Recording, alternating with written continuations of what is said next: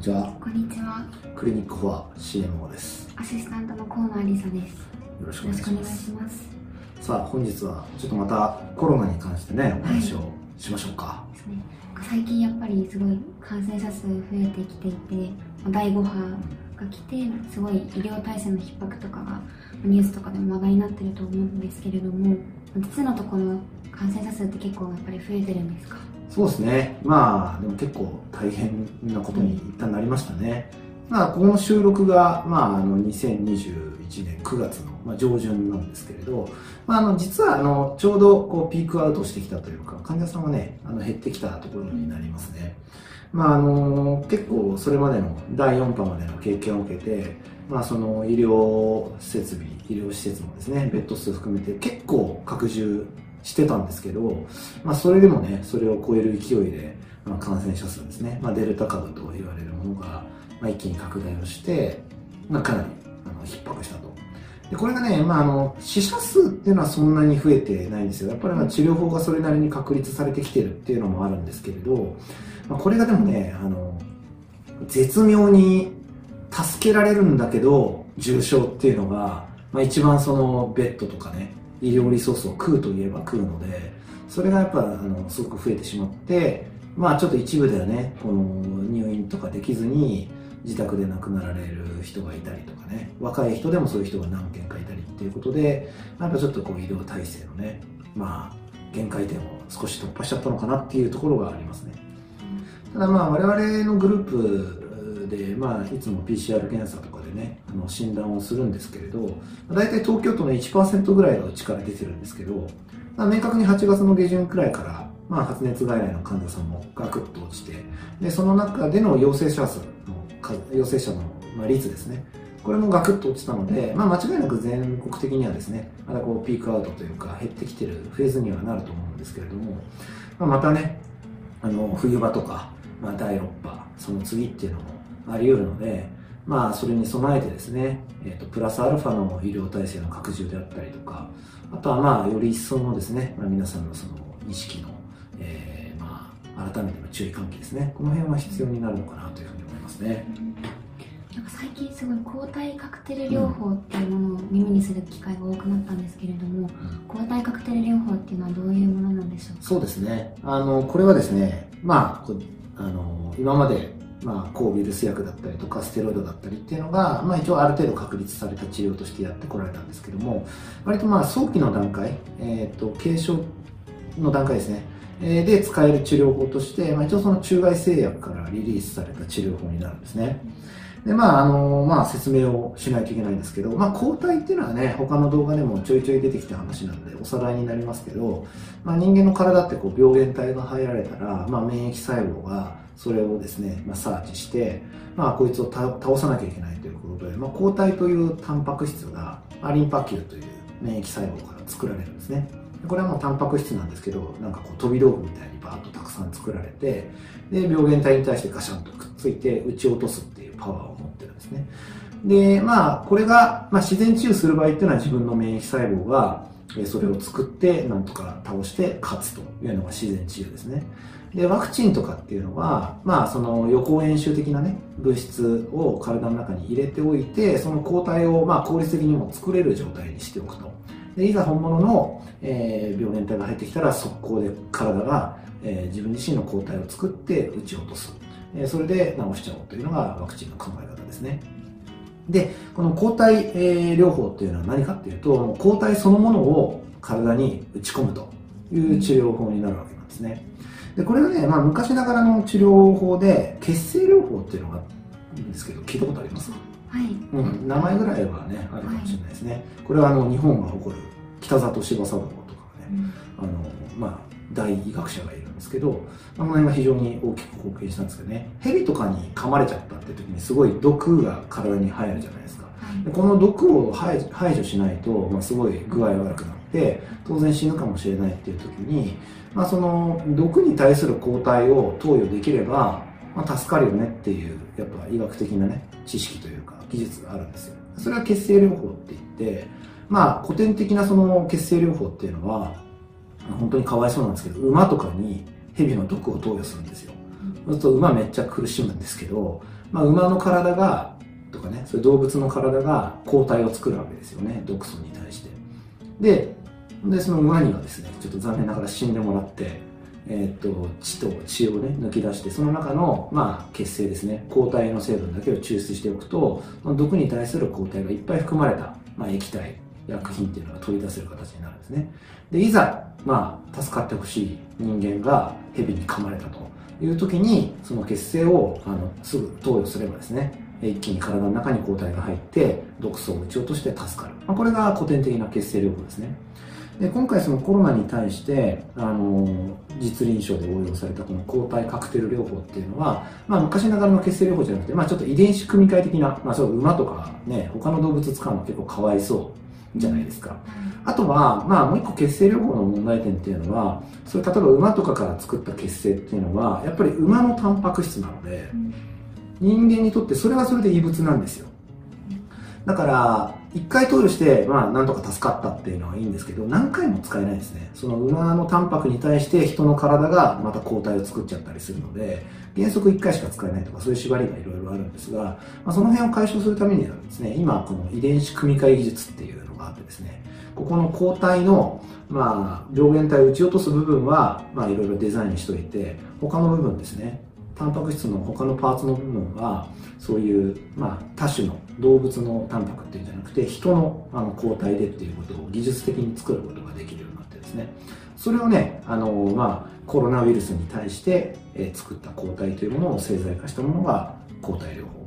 でカクテルっていう名前が入ってるじゃないですか、はい、これは何かというと2種類のその成分が入ってるね、これね、すごく異例のことで、普通はその抗体製剤っていうのを作るときっていうのは、1剤で作るんですよ。1剤で作って有効性が認められないと、あの、薬としてそもそも承認されないんですけれど、まあなんか1剤で作ったらいまいち効きが悪かったみたいなんですよね。で、まあ、あの、ちょっと2種類の抗体を混ぜたら、まあ十分、あの、走行したということで、あの、カクテル療法。まあ、この異例のね、2種類入っている、まあ、それぐらいそのコロナに対する対策を急ぎたいっていうね、まあ、全世界的なこの人類の望みが反映されてるのかなと思いますけども、まあ、そういった治療法になりますね。その抗体カクテルを打つことによって、重症化はどれぐらい防げるんですか、そうですね、これね、かなり効果があるというふうに言われています。えっと、重症化リスクはですね、約7割、70%ね、防げるというふうに報告されてるんですね。ただね、これ重要なことはね、結構早い時期に投与しないとダメなんですよ。でもね、コロナで重症化して亡くなってっちゃうとか、えー、いう酵素の中で、まあ、その医学的に重要な知識としてですね、ま、まずウイルスが体に入られるじゃないですか。でウイルスが体に入って体の中で増殖してくると。でウイルスがこうどんどん増えていくフェーズっていうのがまずあるんですけど、ここで例えばじゃあ重症だとかいう感じで入院して集中治療とかに入ったりしますよね。この時って、もうね、ウイルスがこう増えていくフェーズではもうないんですよ。ウイルス自体はま横ばいか場合によっては減ってってる可能性もあるんですけども、まあ、それでこのウイルスが入ったことによって、まあ、この体のね恒常性というか、まあ、バランスを保つ機能が大きく、壊れる。で代表的にはその細かいところの血管炎、えー、血栓症といったもので重症化することもあるし、まあ、あの炎症が強すぎて、まあ、呼吸状態が保てないとか。ですね。そういったようなことで最後のこのウイルス自体はもうそんなにどんどん増えていくフェーズじゃないのにもう体がしっちゃかめっちゃかになっちゃって重症という状態のフェーズに入っていくんですよ。だからなんかそのウイルスを減らすっていう治療をここでねややるんですけどね。レムデシビルとか使って。でもまあそれだけでまあズバンと効くかというとそうでもないっていうことで、まあ、例えばステロイドとか他の薬を組み合わせるんですよ。でこの抗体療法っていうのは結局そのウイルスを撃ち落としてさっさとあの死滅させてしまえという治療法なんでこの結構遅い段階でやってもねあんまり要はレムデシビルがそれだけでズバンと効くほどでもないっていうのと同じ感じでちょっと遅いんですよね、まあ、なんか陽性と判断されました。まだまだその重症ってわけじゃないんだけど割と具合悪いです。それぐらいの1週間以内ぐらいのフェーズでこの抗体をドーンと入れることであっという間にウイルス量を減らして助かる、えそういうあの使い方をしないといけないということになってますね。ただ逆に言うとその早い段階で使えれば、えー、7割の、ね、重症化を防げる。なんとなく普通の風邪みたいな症状で終わる人たちを増やせるということで、まあ、有用性はあるということですね。それ重症の患者数も結構それで減らすことができるんですか？そうですね。もう今のもう理屈で言えばあの理論的にはですね減らしていけるはずなんですよ。ただこれはあのすごい理想環境の話であって社会的にどうかっていうふうになるとちょっとまだねそこまでではないっていう部分があるんですね。これは何でかっていうとこの抗体製剤っていうのはまあ大分子タンパクになるのでそのいわゆる低分子の薬と違ってですね、まあ、これ飲み薬にはできないんですよね。必ず注射で、あのー、投与しなければならないです。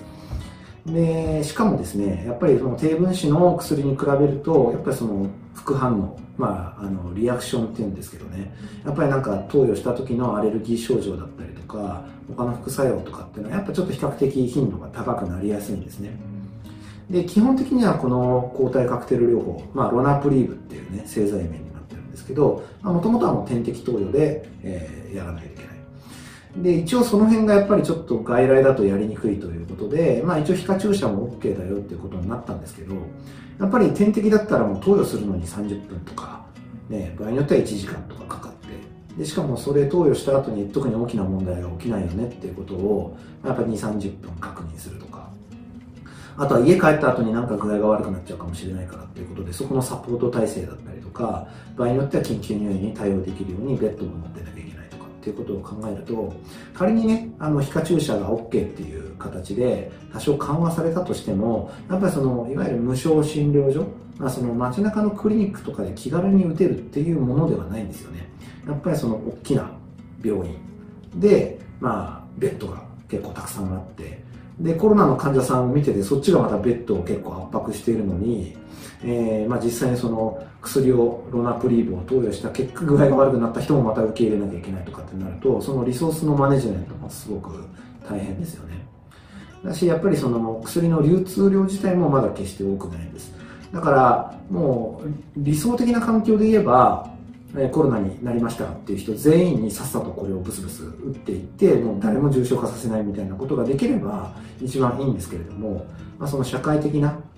インフラであったりとか、まあ、マネジメントの観点からですね、まあ、やっぱりちょっと全員にそれはできない。だから現状では、やっぱりちょっと高齢の方であったりとか、まあ、若年であっても、まあ、そのリスクが高い人ですね、いろいろな持病とかを持ってリスクが高い人に、あなたは、まあ、この抗体カクテル療法の適用があるから受けてくださいっていう感じで指示が出るというところで、まあ、あのやられる人がまあちょっとまだ限られてるんですよね。そうするとやっぱりこの全体のあの感染が爆発している時っていうのはちょっとまあ焼け石に水、えー、みたいになりやすいのでやっぱりまあ根本的なもうこれだけで万事解決っていうのはちょっとなかなか難しいですねやっぱまあこの辺を解決するには、まあ、飲み薬ですね、まあ、アビガンが本当はね、あの有効だったら一番良かったんですけども、まあ、いまいちすっきりした結果が出なかったので、まあ一応ですね、あの世界的にもいくつか飲み薬の治験っていうのはあの走っていて、まあ、うまくいけば年明けには2022年明けにはみたいなこともねあの噂されていますので、まあ、それでね、あの気軽にというか、まあ、街中のクリニックとかで PCR 検査診断を受けてすぐ、え飲める、えー、で飲み薬だからねあの安全性も高いし、え、ということで普通の薬という感覚で使えるっていうものがあ出ることがね待たれるかなという感じですかね。今日は抗体カクテル療法について村岡先生にお話を伺いました。ありがとうございました、はい、ありがとうございました。